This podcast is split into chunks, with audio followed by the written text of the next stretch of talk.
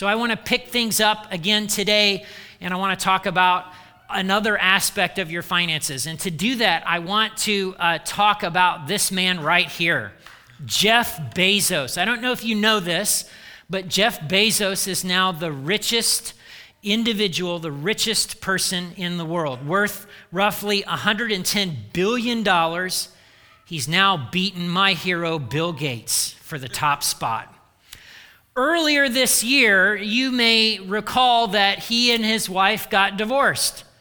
And there was a big divorce settlement thing, and how much would she get? In case you're wondering, she got 4%. 4%. She made out really well. 4%. Married to him since 1993. Um, some of you are giving me a look like, that ain't right. okay, well, okay. So she, Mackenzie Bezos, has actually uh, signed the Philanthropers Pledge. So Warren Buffett has this pledge that if you have more than, I think it's a billion dollars, that you will pledge or promise that you will give away half of that money. And all of the richest people in America have signed it, except guess who?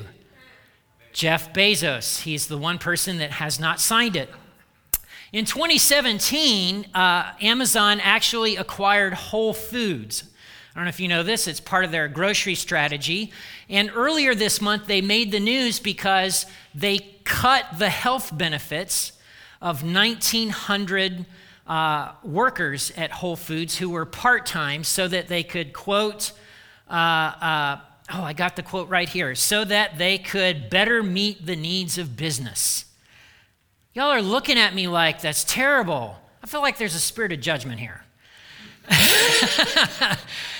Well, if you are internally judging Jeff Bezos, I want to let you in on the fact that that's normal, right?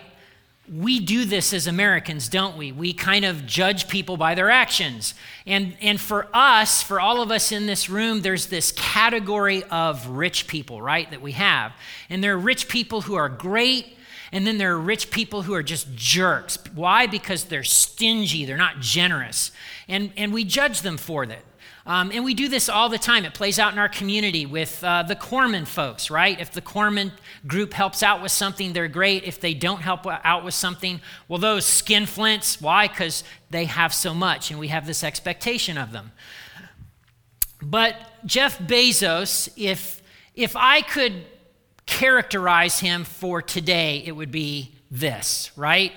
So, uh, this is actually our own David Brantley in costume as Scrooge, but the story of Ebenezer Scrooge, written by Charles Dickens, I think if there was somebody in American business today who probably fit the bill of a modern day or a contemporary Ebenezer Scrooge, I'd pick Jeff Bezos. I don't know about you, but that's who I'd pick because he seems to kind of care about the bottom line more than people. So, in case you're not familiar or you didn't have literature in high school, Ebenezer Scrooge was this mean spirited, stingy guy. And he had a guy working for him named Bob Cratchit, whose son was ill, and the Cratchit family didn't have the money to treat young Tiny Tim's illness. And Scrooge was so tight with money, he wouldn't even give poor Bob Cratchit coal to warm the office as he worked, right? And so, what happens that night? He goes home and he's visited by his own old business partner who had died, who's like, Scrooge, beware! I like the Muppet version because it's got singing, but you can pick whatever version you like. Patrick Stewart's got a good one too, okay? So the ghosts come, right? And, and Scrooge is taken back to his past, and then he's taken to the present, and then he's taken to the future. And over the course of these journey of these journeys, what happens? His heart changes. And by the time it's Christmas Day, he's beside himself and he's panicked because he's wanting to know is it too late to make a difference? And of course, it's not, right? And so the Scrooge of Christmas Day is a different person than the Scrooge of before. Now, if, if we were to contrast Jeff Bezos with, say, Bill Gates, just this year so far, Bill Gates has given away $35 billion, right? So the Gates Foundation is doing all kinds of things. They, they're working to control malaria. There are certain parts of the world where it's bad. Okay, uh, controlling infectious diseases, basic health care, basic nutrition, basic san- sanitation.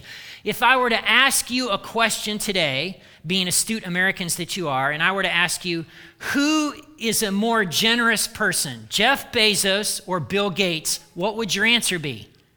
Bill Gates, Bill Gates. yeah. Um, and, and so, what if, Bill, uh, what if Jeff Bezos gave away $2 billion? Would he be as generous as Bill Gates yet? Nope. And isn't $2 billion a lot of money? It is. So here's the thing generosity is always in proportion to what you have. We know this intuitively. My freshman year of college, I was short. I didn't have money for books. A guy on my floor gave me $500. He had $1,000 in his bank account. He gave me half of what he had. I remember that today. For, for my grandpa John at the time, who was a multimillionaire, if he had written me a check for $500, it's still $500, but it would not near have been as generous as what Talmadge Payne did for me freshman year. You, catching this? And we judge it this way all the time. So generosity is always determined in proportion to what you have, which is why it's never about a number, but, but about a percentage. And so I want to encourage you today to become a Scrooge, and not the Scrooge of the Jeff Bezos kind, but the Scrooge of Christmas Day, the Scrooge who's had his heart changed because you see the world the way God sees the world, and you're just generous. Okay? And so, in order to do that, I want to get into one of my favorite passages. Okay? And it's in Matthew chapter 6. I don't know if you know this, but Jesus said more uh, about money than he did about salvation, than he did about heaven and hell. Um, of the 17 of the 38 parables in the New Testament are about money. He said, he, Jesus talked and taught about money three times more than love, seven times more than prayer, eight times more than belief. It's crazy. It's absolutely crazy. It's insane. Okay? So apparently, there's something profoundly spiritual about money and stuff.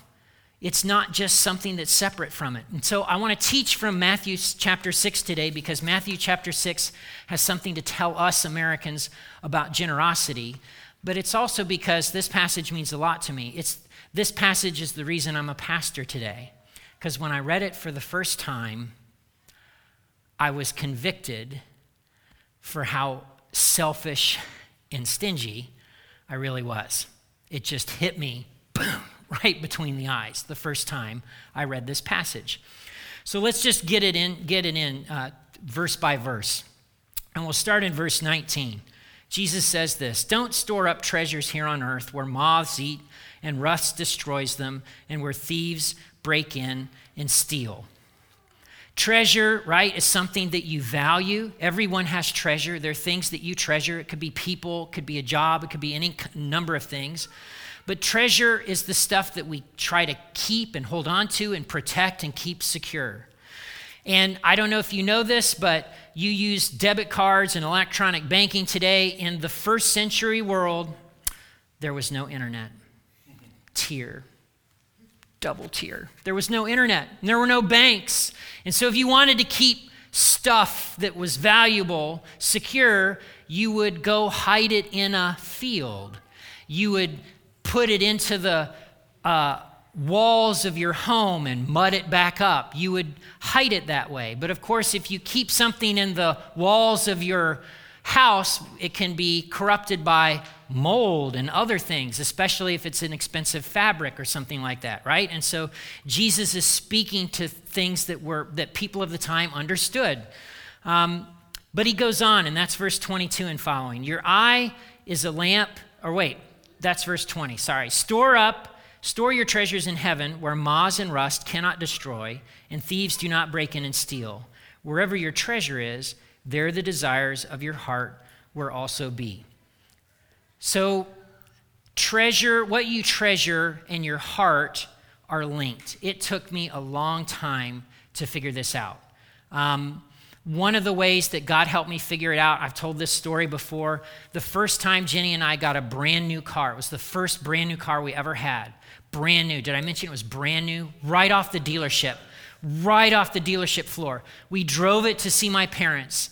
We went and parked at a mall. My dad was driving. He pulled in real quick and beat someone into a parking space. We went into the mall. When we came out, the car had been keyed. I'm guessing the person that dad took the parking space from got mad, right?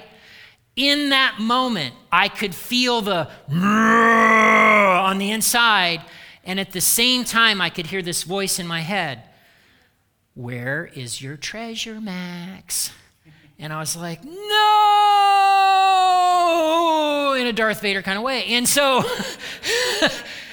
and so, literally, like a few months later, when a friend of mine's car broke down and needed to borrow a car, God, I felt God in my heart was like, Are you going to lend him your old car or your new car? And you know what I did? I lent the new car because I wanted to make sure that the hold on my heart wasn't there, right? So you know how this works. There are things in your life where, right, and churches can get this way. I don't want us to be that way in the new building, right, where we put signs on the door that say, no food or coffee in the sanctuary, and you've got police and oh, you spilled, you're going to hell, like that kind of stuff. Like, no, let's not do that, right? But we can treasure things more than we treasure people made in God's image, okay? So, John Wesley understood this. He said, I value all things only by the price they shall gain in eternity.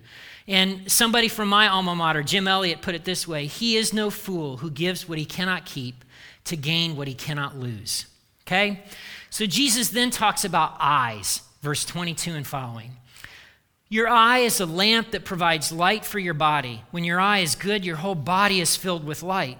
But when your eye is bad, your whole body is filled with darkness, and the light you think you have is actually darkness. And how da- deep that darkness is. Two eyes. When our eye is focused on what the heart values, it becomes a conduit that, that, that uh, allows things to go in and out, right? And so, a good eye in this passage, understanding how the Jews interpreted things, is single minded. A good eye is another way of saying generous. So we might say of Bill Gates, Bill Gates has got a good eye. And we might say of Jeff Bezos, if we were talking in first century speak, poor Jeff Bezos, he's got a bad eye, Brian. Poor guy, bless his heart.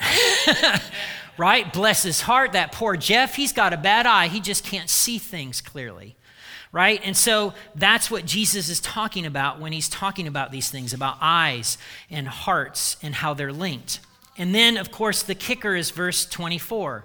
Jesus says this No one can serve two masters.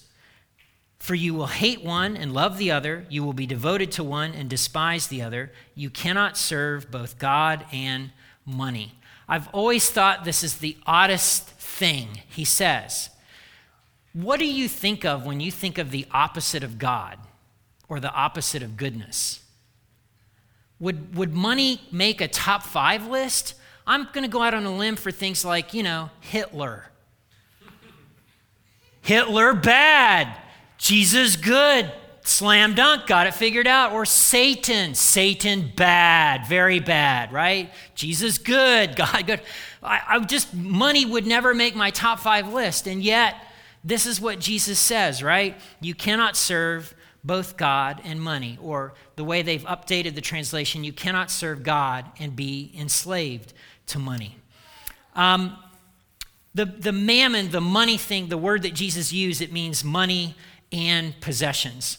Um, and, and I get this in a way I just didn't understand when I was younger. So uh, I mentioned my grandpa John. Grandpa John was a self made multimillionaire um, back in the day, back in the 80s.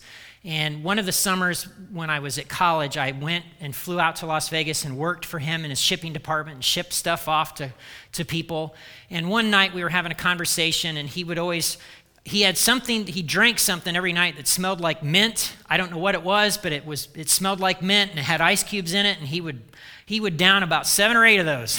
and by the time he was done, woo, watch out, because he was big bad John at that point.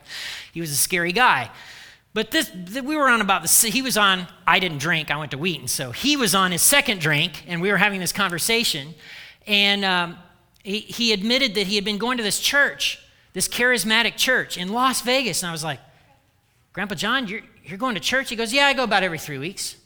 And we kept talking, and I felt like, maybe I should explain how this works. And so I kind of laid out the gospel. Jesus lived the life we should live and died the death we deserve and da da da. Like I, I did everything right. I crossed all my T's. I think I've got at least three of the four spiritual laws in. And, and, and when I was done, Grandpa John goes, Yeah, yeah, yeah, yeah. I get all that. I get all that. God lets you in based on grace, it's not based on your performance. I get it. He says, But I'm concerned that God wants my money. And I'm going to tell you right now that your grandmother, Nana Angel, she's not going to have it. And of course, the younger version of me, I was like, whoa, God would never ask for that, Grandpa John. You can just write. The me of today, I, was, I, w- I would know in that moment, oh. So the me of today, if I could go back in time, I would say, Grandpa John, that's great. I understand that you get how this works, but clearly, right, you're not willing to let go of everything so you're probably not ready yet to fully surrender to Jesus, right? Because Jesus, when he comes in, he doesn't want to just be an advisor, he wants to be king, right? And so, I, I yeah, it's, it's why, by the way, Martin Luther. Uh, he would speak about three conversions. Martin Luther said there's the conversion of the heart, the conversion of the mind, and the conversion of the purse. that was 500 years ago. That was silly.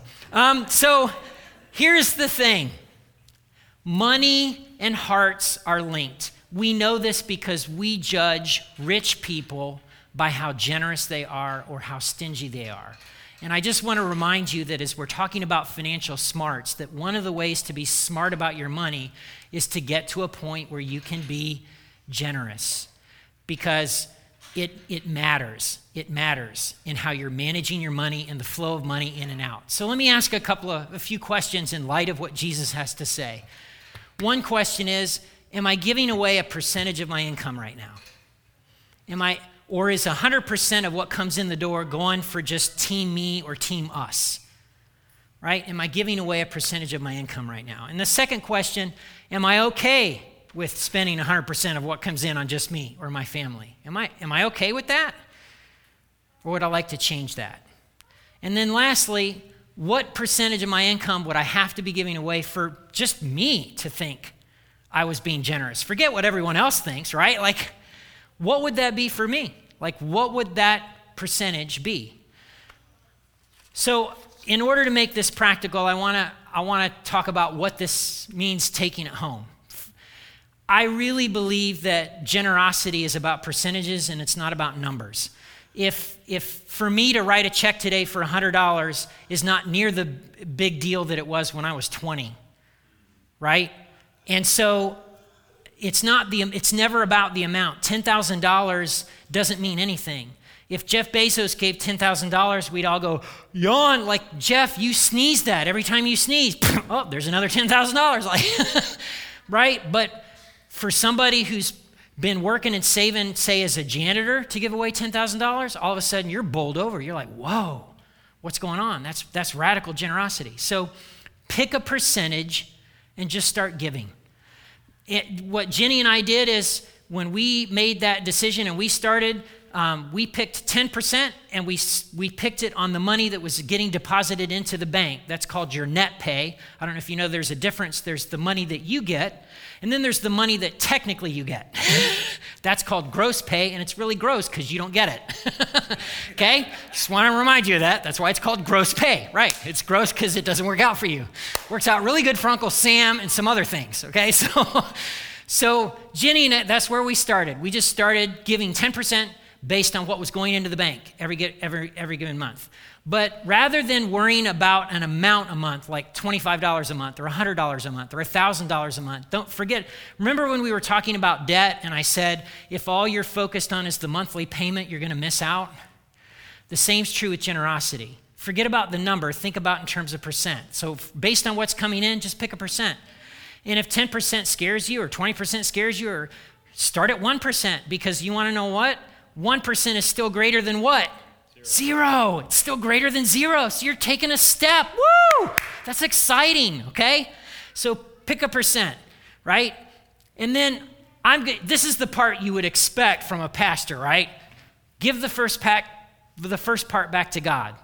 We're part of the family of God that's been around since God first made this promise to Abraham. And the Jews and the early Christians did the same thing. The first part of their income would go to the temple, the synagogue, the local fellowship, and it would go there. Um, I would urge you to do the same thing. And I know that some of you, because it's America, um, you have got objections because you know churches can waste money, and I'll get into that in a minute when I answer some objections. Uh, but I would just urge you to give the first part back to God, whatever that looks like because um, you're here and not somewhere else. And then lastly, remember money is just a tool. Money is not evil, money is not good. You shouldn't serve it, it's just a tool. It's all it is. Um, in the hands of Bill Gates, money is providing clean drinking water, getting rid of malaria. In the hands of Jeff Bezos, it's making Amazon stock prices awesome. okay? Money's just a tool. That's all it is. And so, right, just remember that. Uh, and so, how you use that tool reveals something about your heart. That's all the connection I want to make today. Well, some objections that you might have. First and foremost, Max, the idea of giving away a percentage of my money scares the snot out of me. And when I sneeze, trust me, there's not $10,000 coming out. There's nothing coming out when I sneeze, right? I get it. I get what it is to be afraid, I get what it is to be concerned. Did you know that this passage right here, do you know what the very next thing Jesus says? Let me read it to you. That's why I tell you not to worry about everyday life, whether you have enough food to drink or clothes to wear. Isn't life more than food and your body more than clothing? Look at the birds. They don't plant or harvest or store food in your barns, for your heavenly Father feeds them. And aren't you far more valuable to Him than they are? Right? Jesus understands that worry is a legit thing, it's a, it's a legit deal. Um, so I get that you might be afraid. Um, but at the end of the day, I hope that you would get to a point where you can say, okay, God, I'm just going to trust you. I'm starting. I'm going to do 1% or 1.3% or whatever it is, or 10%. I'm just going to trust, okay? And the second part, uh, the objection you might have is, well, I don't want to give money and have it be wasted. So here's the good news about being at Generations and not some other place. Take a look around. Take a look around. There is not a million dollars in this room in terms of gadgets, gizmos, all kinds of cool things. Um, you're not at uh, a Joel Osteen's church in Texas. You're at Generations Community Church in Nicholasville, Kentucky. Um, and so there's a diff- what I'm saying is there's a difference. Um, the highest paid employee here is me. I make $35.5 a year. That comes to about $13 an hour. So if you're doing more than $13 an hour, you're doing better than your old friend Max. If you're doing less than $13 an hour, I'm doing better than you, right? So that's how that works. But no matter how you slice it, I don't think any of you in this room would go at $13 an hour, man, people are getting rich off of the money that comes into Generations Community Church, right? That's not the case. So I just want you to know that when you give back, and you give back to God through the local congregation that calls itself Generations Community Church, those dollars work hard for the kingdom and they're spent responsibly. And at any time you want to see the books and see every last jot and tittle, you can just ask. You can email Daniel Pike or Lisa Young directly, and they'll make sure you get all the figures because we don't have anything to hide, right? So I just want to answer those objections. Here's why the issue of generosity matters to me. Um, I read people talking about the future of the church in America, and they'll say things like, well, you know, full time pastors are going to become a thing of the past because, you know, people just don't give the way they used to. Or the church isn't going to be able to do the kinds of things it did in the past because, you know, people don't just give the way they used to. And when I hear those things, I get it in my head, but there's a part of me in my heart that's like, wait a minute.